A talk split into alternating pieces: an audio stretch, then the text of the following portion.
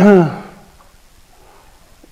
back a couple of nights ago, back to where I finished in, when was it? Thursday. the days are getting kind of squashed. Um, go back to Thursday evening, I was talking about obviously the distortions of perception, the vipallasas, yet again, and uh, I particularly finished off on the notions of the self and what it means to be a self in many ways. What a burden it is to be a self in the attempting to be a fixed self of any sort. So I just wanted to kind of connect that, but with a couple of quotations just to start off the evening before we sort of slightly move on a bit from this. And uh, they're actually two from, from non-Buddhist source, but uh, I think they're very apposite to what we've been talking about. the creature we help to save, though only a half-reared linnet, bruised and lost by the wayside, how we watch and fence it and dote on its signs of recovery. Our pride becomes loving. Our self is a not self for whose sake we become virtuous when we set to some hidden work of reclaiming a life from misery and look for our triumph simply in the secret joy that this one is better for me. And this is the second quote, it's from the same work. Look on other lives beside your own. See what their troubles are and how they are born. Try to care about something in this vast world beside the gratifications of small selfish desires. Try to care for what is best in thought and action, something that is good apart from the accidents of your own lot. Now that's uh, from an English author. It comes out of a work by George Eliot.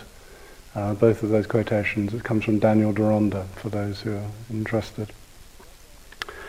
But what they obviously play up is the sense of not being this fixed self, of somehow losing this immersion in selfishness uh, that I was speaking about. Remember I spoke about the myth of Narcissus and how we're literally drowning in ourselves.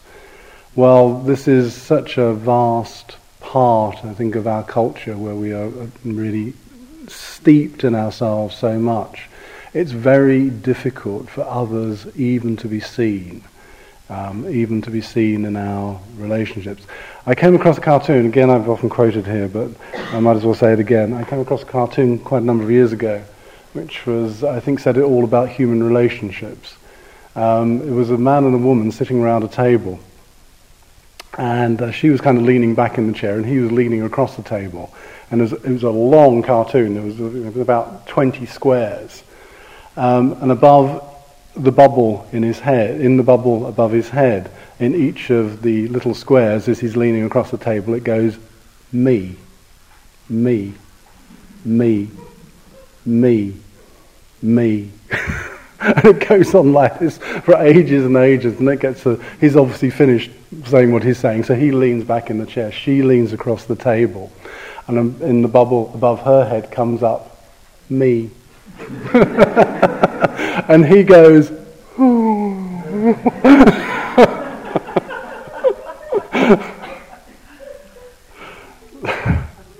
so I think that's uh, said a lot about human relationships you know, there's there's a lot of meing and eyeing going on um, in our in our relationships. We get stuck in this sense of self that we have.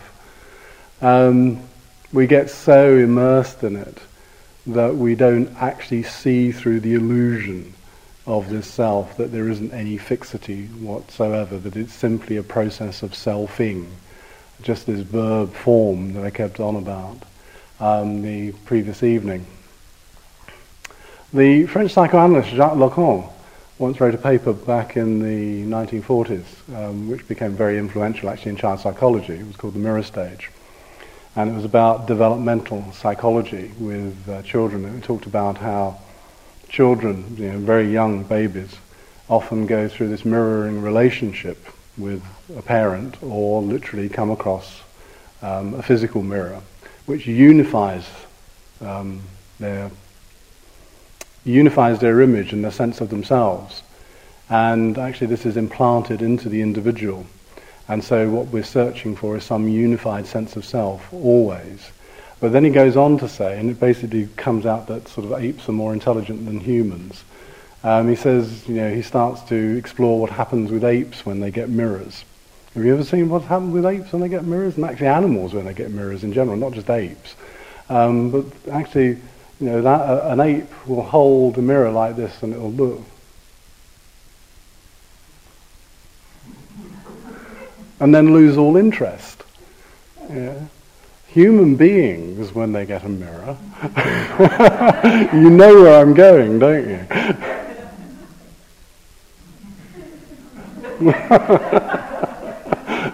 and that goes on forever. you know, that deep narcissistic love of ourselves. Now, what Eliot is talking about in that passage, which I think is why it's, for me anyway, I don't know how, how you um, took it, but I find it quite powerful because what she's talking about is the clearing away of self. The clearing away of self, for example, for the arising of compassion uh, for the arising of being able to engage genuinely with others. You know, the dropping away, as she puts it, of small selfish desires. You know, when there is this sense of self and we're immersed in this sense of self, um, there can be very little room for uh, this genuine connectedness with others. Yeah, I don't. I mean, some of you probably know the work of Harold Pinter. It's, you know, a lot of human relationships like being locked inside a Harold Pinter play, where nobody really speaks to each other. You know, they're just engaged in their own monologues um, with very, very little connectedness between uh, individuals. And this passes for human relationship, and it's a very sad reflection, I think, often on um, our human condition that this does pass for, for genuine relationship at all. Now, this whole project, which includes the project, obviously, of mindfulness, is about this clearing away, beginning to, in some sense, deflate the, the balloon of the ego, you know, starting to puncture it by seeing what actually is going on, what really is happening. To open us up to possibilities that actually hitherto as ego selves attached to the sense of being an ego self, we have very little um, vision of these future possibilities, these other ways of being in this world. And so actually the the beautiful elements of you know, of what we could call the human condition remain actually distant from us. They never become near such as compassion and friendliness and empathy and genuine joy. These surface, but they, don't, they only surface briefly. Now, what the Buddha was really speaking about in his teaching was building on these things which actually surface briefly, actually developing them, actually cultivating them. And in the act of cultivating these, of course, this notion of the self starts to drop away, this idea of fixity, of being a something in this world, no matter what means you use to achieve that sense of being a something in this world, really start to drop away. And we're left with action which is much, much more spontaneous. Now, this is a job of a lifetime. This is the work of a lifetime. Um, as I often put it, the path of mindfulness is not a hobby. It's something which we have to engage in for the whole of our lives. And if there was any point to what I was doing, and I've said this to a couple of people actually at the interviews today, if there was any point to giving just a little bit of you know, kind of biography last night about myself, autobiography, it was really to make clear that this is something for life. You know, this is not something that um, we pick up lightly.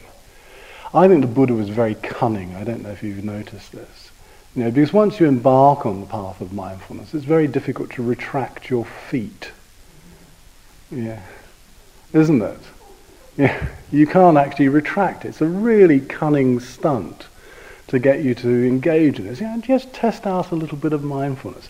Now, of course, you can go back to doing the same things. I mean, we all do this from time to time, don't we? But you never do it with quite the same feeling that it had before. Yeah, it somehow has a hollowness to it, which it didn't possess when you were fully engaged in that mode of behavior.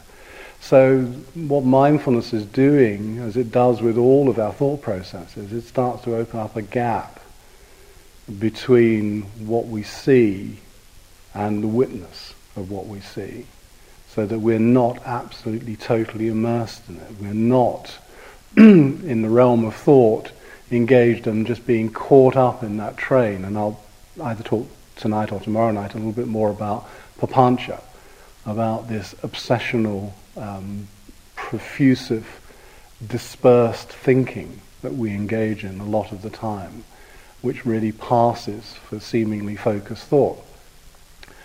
It's not really thought. Most of it is one of the areas which we papancha around, you know, is self. This is one of the main activities. There are other two other activities there's uh, sensual desire, which we papancha around a lot, and viewpoints, views, outlooks on life. Actually, it's a deep set of opinions that passes for knowledge about life, including opinions about ourselves. So these are the three areas. Doesn't sound very promising, does it? You know, this is what most of our thinking is devoted to: getting things stimulation, novelty, because these are all parts of sensual desire as well. You know, entertain me. I want to be entertained. You know, all of this novelty, all of this stimulation that re- we require in our lives, all of this newness, this boredom with seemingly, oh, I've seen that, I've done that. You know, all of this is part of sensual desire. So it's not just the accumulation of things.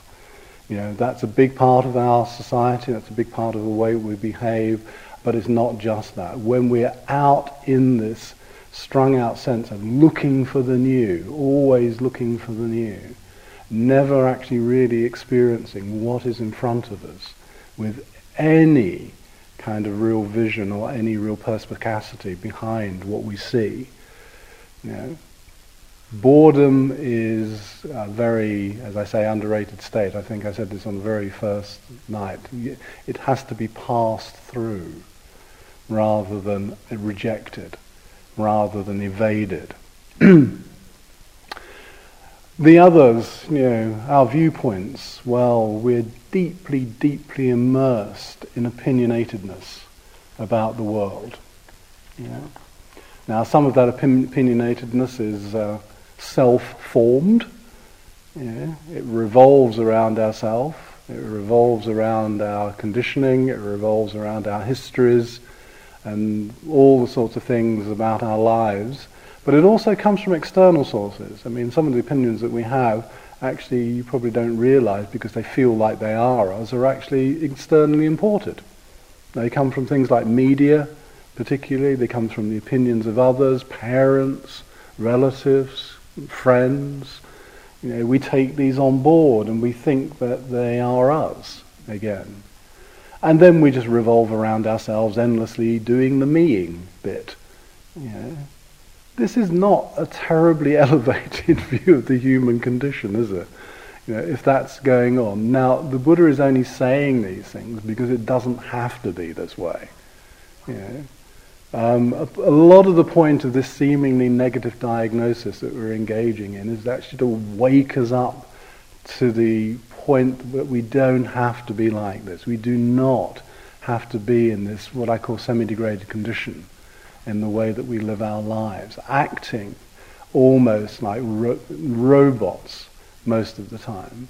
You know, um, being sort of almost comatose in the way that we operate around the world.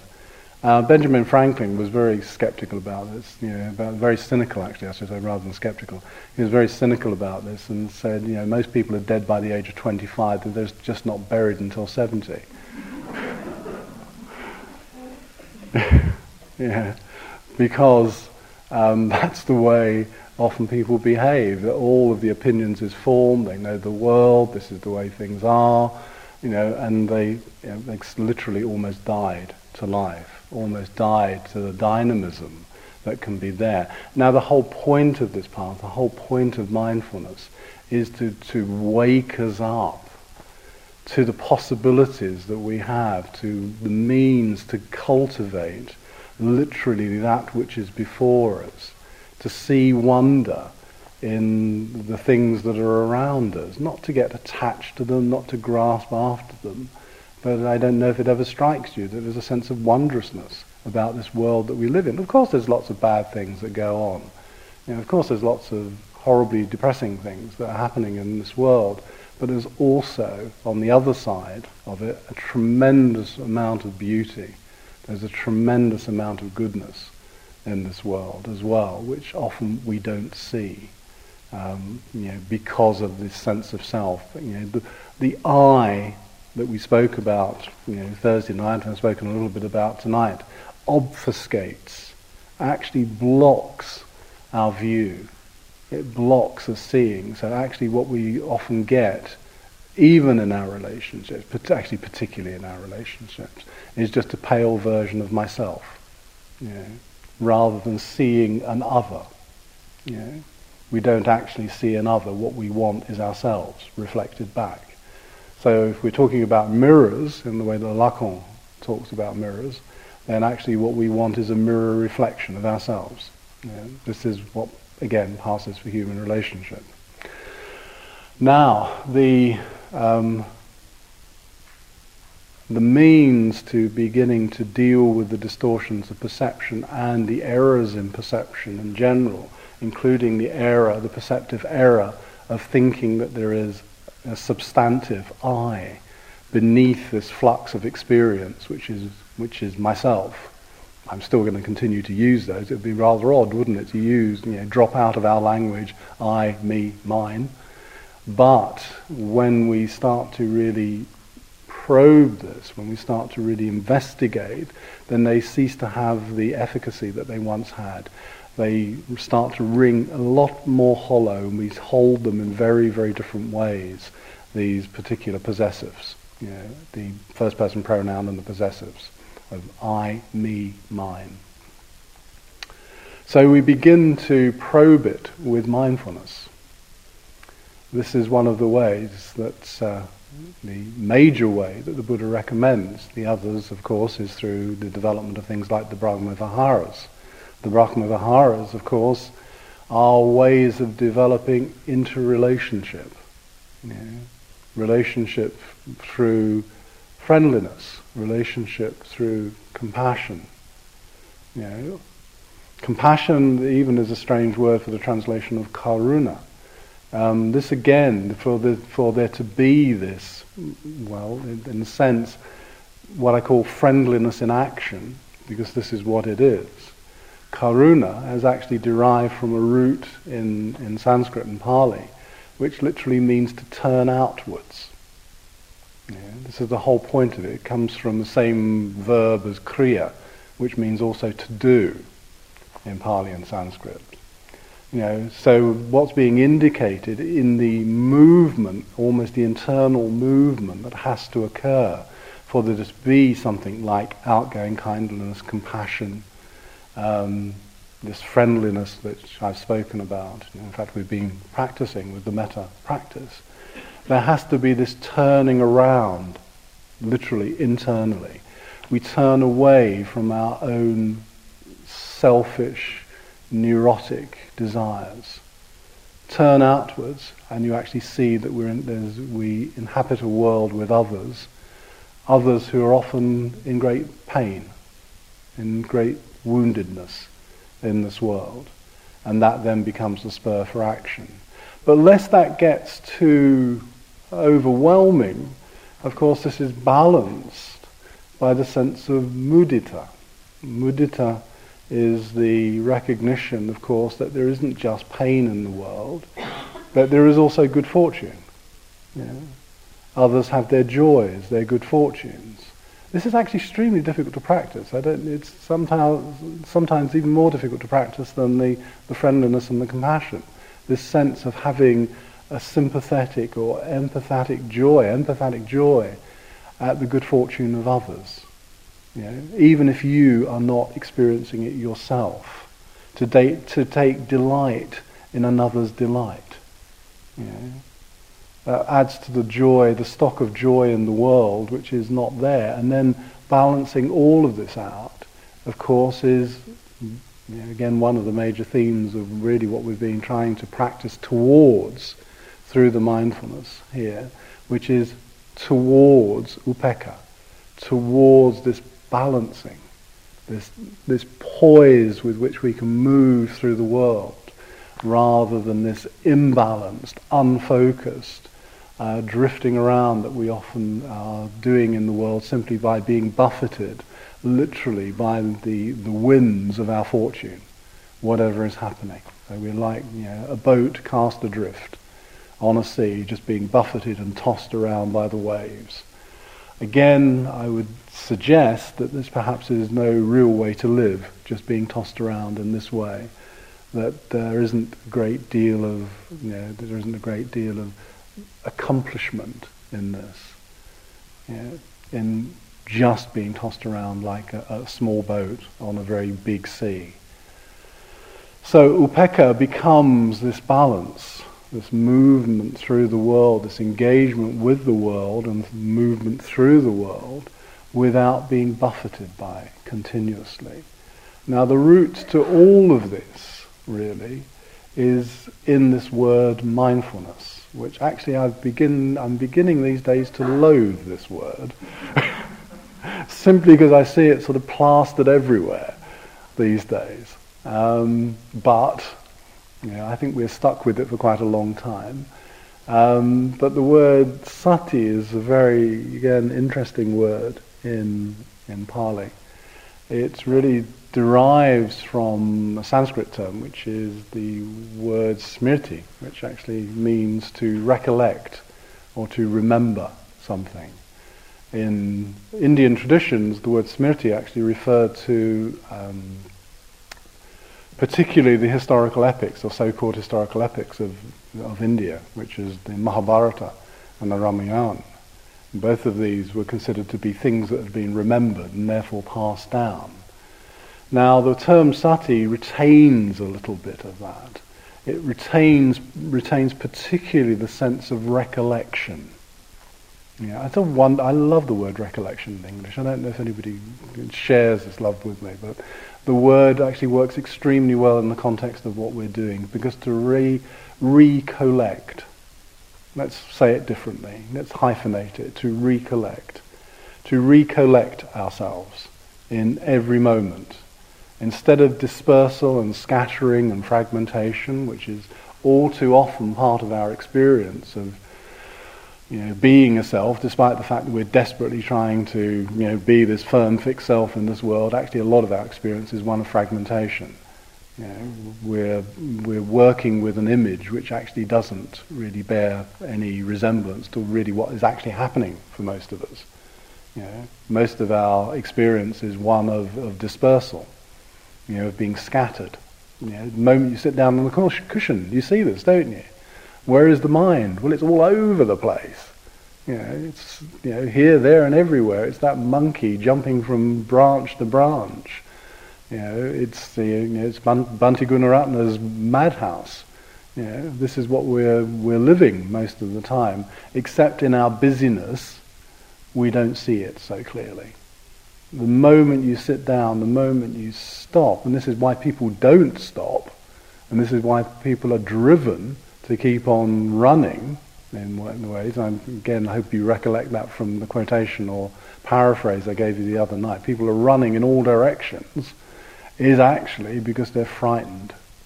They're fearful of the silence, they're fearful of the chaos which they will encounter when you stop. When you stop, you begin to touch the chaos a little bit. Now, the whole point of mindfulness is to recollect, to recollect, to take us from that sense of scatteredness and fragmentation into much more of a sense of wholeness of being here. Yeah? The practice of mindfulness is really about being here. This is what it's about. It's about just being here in this world, not doing. Yeah, and some of you are familiar with mindfulness-based applications will be familiar with this sort of language as well. Yeah, it's, it's being, not doing. This is highlighted very much. However, mindfulness has many, many functions. Um, and unfortunately, the mindfulness-based applications, even though I can, can do some work in that field, um, in many ways doesn't cover the full gamut of what mindfulness really is. But first of all, before we move on to that, by, and I'll give you some, I'll share some of the images with you which are used about mindfulness in the early texts is that how are we going to translate this word if we're not going to translate it as, as mindfulness? Well, actually, the, probably the best translation is, is a phrase, or at least a number of words strung together here, which we could call a phrase, which is present moment recollection. This is what mindfulness is. This is what sati is, actually, the Pali word. This is what sati is present moment recollection. It's the activity of gathering ourselves moment by moment in different ways and therefore starting to perform different functions according to what is needed by the nature of our minds at that moment. So actually what we've got instead of one thing is a whole plethora of different activities that uh, mindfulness is really you know, more of a generic term covering all of these differences. You know, so sati has many, many different functions here. Now, in one of the ancient texts, um, which is a huge thing, um, you know, it's in the English translation, it's getting on for about 1,500 pages at least. Um, you have this section of what is known as the Samyutta Nikaya, the connected discourses of the Buddha. The connected discourses are literally those connected by theme. So they're all gathered under particular themes. And this particular section, which is in volume two, so it shows you it's a big work, it's divided into two, huge volumes. Um, in volume two of the English translation, you will find a section called the Satipatthana Samyutta. The connected discourses on Satipatthana. Satipatthana, remember, as I was saying, is ways of establishing our mindfulness. Yeah, let's continue to use this word. I mean, present moment recollection is more accurate, but it doesn't, you know, it doesn't trip off the tongue quite so easily. Yeah. So, when we look at this section, it's really about the ways that mindfulness becomes established. Now, as you know by now, um, there's these four ways of establishing our mindfulness. You know. I hope you haven't forgotten yet. You know. Particularly as this is about memory. You know, we establish it through the body, so it's through embodiment. We establish it through the hedonistic spectrum, the spectrum of pleasant and unpleasant, which is Vedana.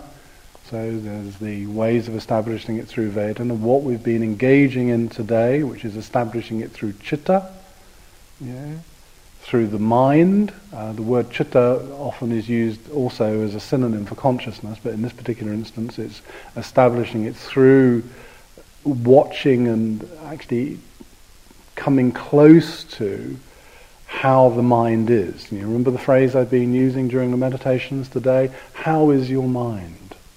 Yeah? What is its moodedness? What is its coloration? All of the things that I mentioned there.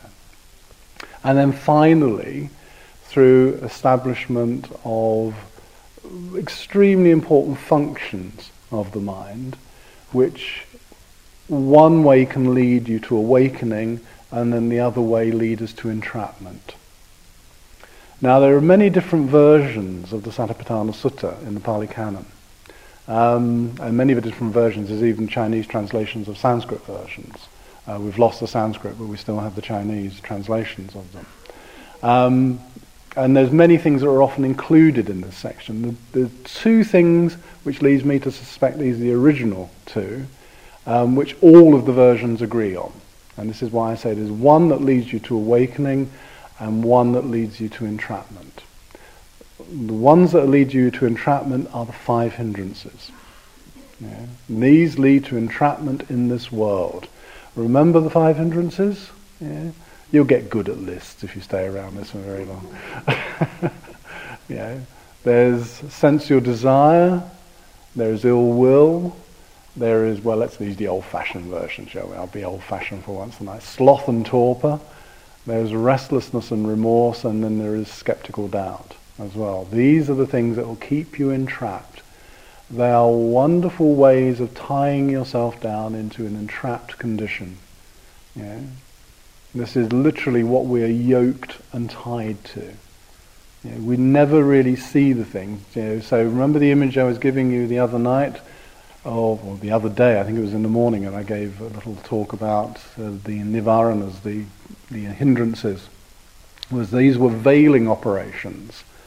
You know, it's like throwing a cloth over something. So I throw the cloth of sensual desire over something. I don't actually see the thing. All I see is my own desire. That is all I'm seeing. Yeah? It, with aversion or ill will, I'm doing exactly the same. It's like taking that thing in front of me here, this clock, throwing the veil over it, and I don't see it. All I see is my aversion to it. Yeah? You see the vague shape of the object, but you're not actually engaged with the object whatsoever. And the same is true for all of the other instances.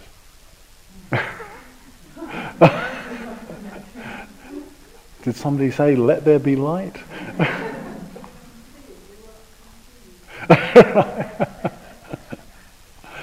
so we only see these, you know, we only see the veiling operations. We don't actually see the, um, we don't actually see the objects which we're engaged with. We only see our mental states.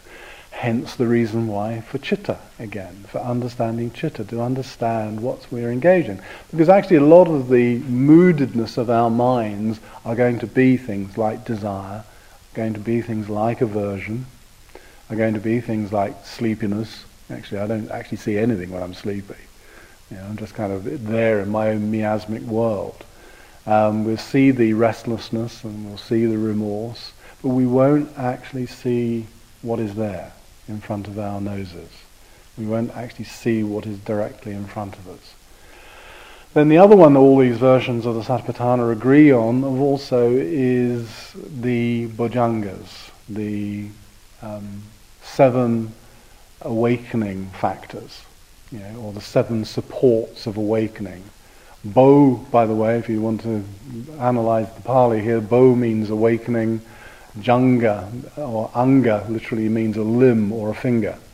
You know, so these are the fingers or supports of awakening um, that are there. Uh, these are what actually support this process. And right at the head of what supports the awakening process is sati, is mindfulness. Yeah? This is considered to be the one in some senses that the others branch off. And I'll mention these tomorrow night. I won't go into them tonight.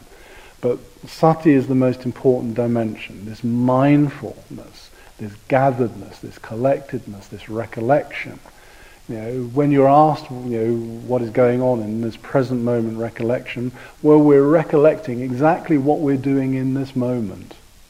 You know, by being gathered and collected in this moment so that we know I am breathing.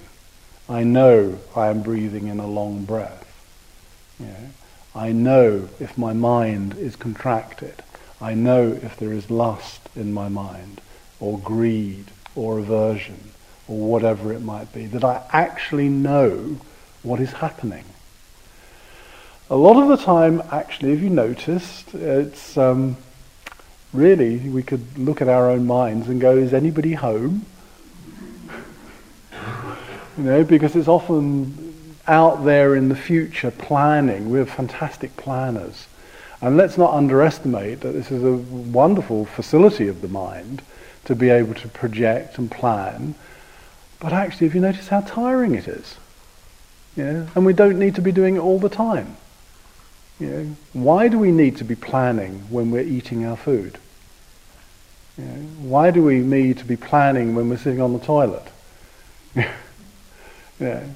We don't need to be planning all the time.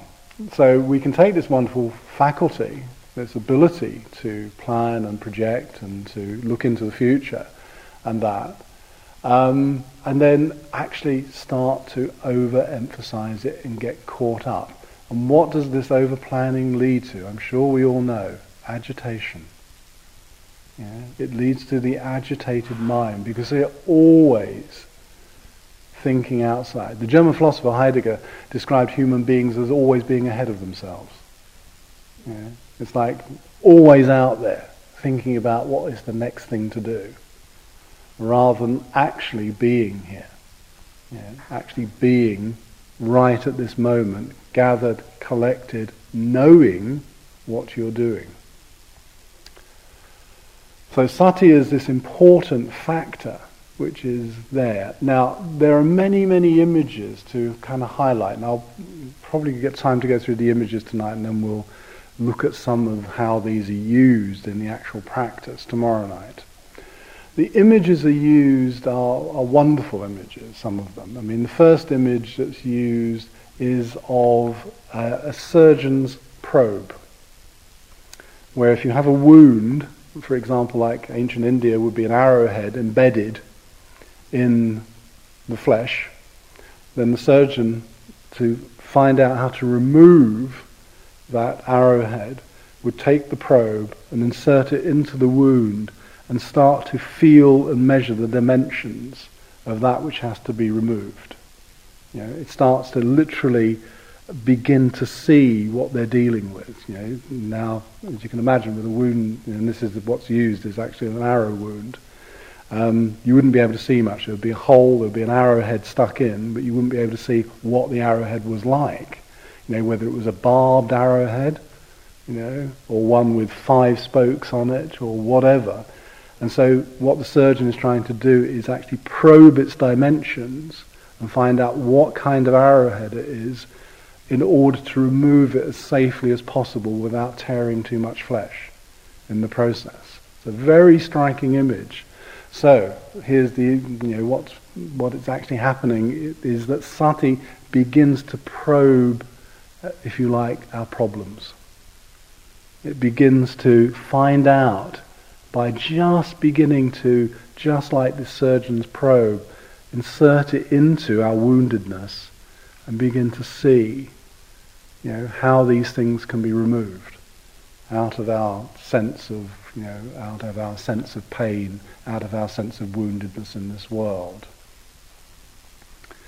There's another image which is used in the Samyutta, uh, in the Satipatthana Samyutta, which is of an image of a gatekeeper on a city gate. Now, all of Indian cities in the ancient world, if you go to India and visit these, you know, places where the Buddha taught, you will see all the city walls still of the places that, that he taught in. And at the city gate, there would be um, a watchman, somebody who was there basically to see who were the friends and who were the enemies, you know, to keep the enemies out and to let the friends in as well.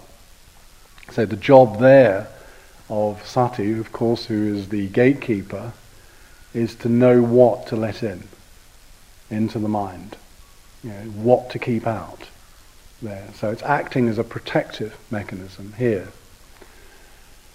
And then there is again the image of the city walls with the gatekeeper, with um, a messenger who's come to see the king who's run all the way to see the king on urgent business. And it's the job of Sati here then to speed that messenger to the king. Yeah? To speed it to understanding of literally um, passing the information or passing the message in. So it becomes about the passage, for example, of understanding into our minds. Yes, that's another job of sati. And then there is another image. There's lots and lots of images, as I say. There is another image, which is the image of a man who is uh, balancing a bowl, you know, a bit like this, a bowl of oil, of precious oil on his head. Behind him walks a man with a sword, and if he drops any of the oil out of it, he will lose his head immediately. Now, this is walking through a marketplace, and in the marketplace there is this most beautiful dancing girl. Yeah. Again, this is an image, and I'm sorry for the slightly sexist image, but it's an ancient, a very ancient image. But you know, the image here is to convey the idea of you know, sati is what keeps us focused. Sati is what keeps us balanced in the midst of things that we can be attracted to. Things which will literally throw us off balance and make us lose our head. Yeah. It's a one again, it's I think it's a wonderful metaphor that's being used here. Then there is um, a couple of images which are of a cowherder. And uh, the cowherder, uh, the first image is of the cowherder when the corn is ripe. It's very high. And the cowherder has to work very, very hard to stop his cattle from going into the, into the fields and destroying the crops, uh, eating the crops. And so the cowherder has to stay extremely vigilant, and he uses a stick to keep bringing the, you know, to tap the cattle to bring them back into the pasture he wants them to be in, rather than invading the fields. And again, this is an image of sati as a way of bringing our minds back from danger, bringing our minds back into, if you like, pastures that it shouldn't go to here. Then there's an image, a much more image, a relaxed image of the cowherder who is um, lying under a tree now. The um, harvest season has gone. The field, which was originally full of, of wheat or rice, has been cut, and it's just stubble there and all the um, all the cowherder now has to do is just look up occasionally to see that his cattle hasn't strayed too far. Yeah, so he's lying back under the tree enjoying himself, uh, just looking, overlooking and seeing because there's no, you know, nowhere these cows shouldn't go um, other than slightly too far away from him. That's all. So he's just kind of, just every so often he has to gently bring them back, but there's nothing there. And then finally, then finally, and I'm going to pick this up tomorrow night um, and speak about this in detail, there is an image of six animals which are chained and they are tied to a post. And these six animals, and I'll tell you what they are tomorrow night, are all trying to get to their own feeding grounds. Yeah. And the post to which they're tied is the only thing that keeps them there. Now, after a while, you can imagine what this, because some of the, the, the, animals are, for example, like birds and a, and a crocodile as well, which is there. I always think of the crocodile as the mind um, here. All of them are trying to get to their feeding grounds, um, but of course it's the it's the stake with the chains which keep them, um, if you like, in one place. And eventually, the six animals settle down because they can't get away from this. Again, what you have an image of here, of course, um, and I'll go into much more detail about this tomorrow night, is the six senses. These are the six senses. What they're tied to and I think this is probably a good place to finish for this evening anyway, what they're tied to is mindfulness of the body. Sati, kaya sati, mindfulness of body. You know, actually being tied to something which is really here in this moment, right now, to which it's tied. Now, of course, the feeding grounds for the six senses, of course, are you know, the visual field, the audible field, you know, the tactile field, they're all trying to get to their own feeding grounds. They're all desperately trying to get there. You know, it's only this mindfulness which is actually keeping them in one place, literally tying down our senses into this one thing. Simply being aware. Now that's what the, the cowherd under the tree is doing. He kind of looks up occasionally and says, mm, yeah, they're still here. Yeah, no problem. You know, that's what it's doing. Actually just noting what is coming up this is the simple awareness dimension to it. But then, of course, there is also the protective awareness that we need. Sometimes, you know, and this is very much part of this tradition, sometimes it's just not good to go to certain places with your mind. You know, there is no virtue in going to, for example, real pain in your experience at this moment in time if you can't handle it. You know? There is a kind of view abroad that mindfulness has to go everywhere and put up with it.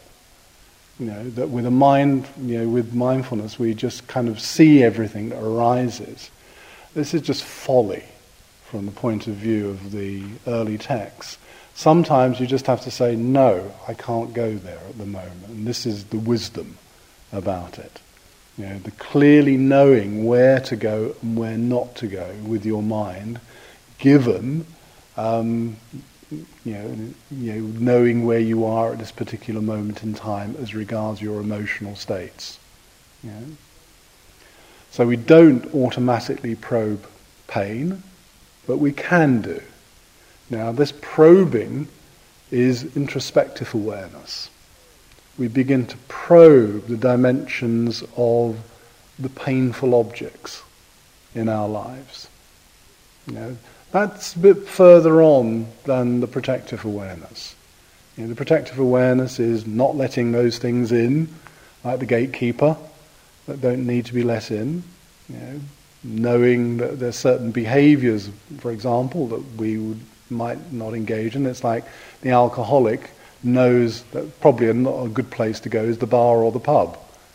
Yeah, if they're trying to become dry, these are not good places to go. And equally, um, we can know, you know, in our own lives where are not good places to go, both with our mind and physically, uh, dependent on where we are. So that's the image of protective awareness. Now the probing is very, you know, is a little bit further on from this because this is now starting to have established the mindfulness. Now I can start to probe the difficulties in my life as a way of extracting them of actually beginning to take them out of the center of my life. So we have that image as well. Then we have something which is actually not really isn't really covered in the images so much, but is what's where, where we deliberately form useful concepts, where we restructure. For example, the narrative around certain things which happen to us. You know, instead of looking for the idea that you know this person is irritating, or you know what they're doing is irritating, is the idea of restructuring it perhaps around something like they're just trying to get on with their life. You know, somebody's hammering on the wall next door. You know, you can say that's really irritating, or they're just trying to put a cupboard up. you know, so you can restructure it for yourself in a way that starts to, if you like, take some of the toxicness, the, toxicity out of the way that we normally perceive here.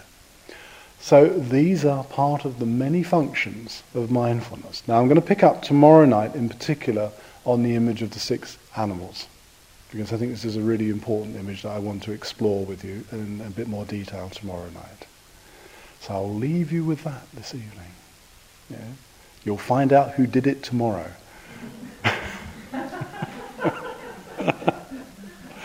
it was me. okay. Thank you, everybody. Thank you. Okay, so we have about 25 minutes or just under 25 minutes before we sit again for the final sit.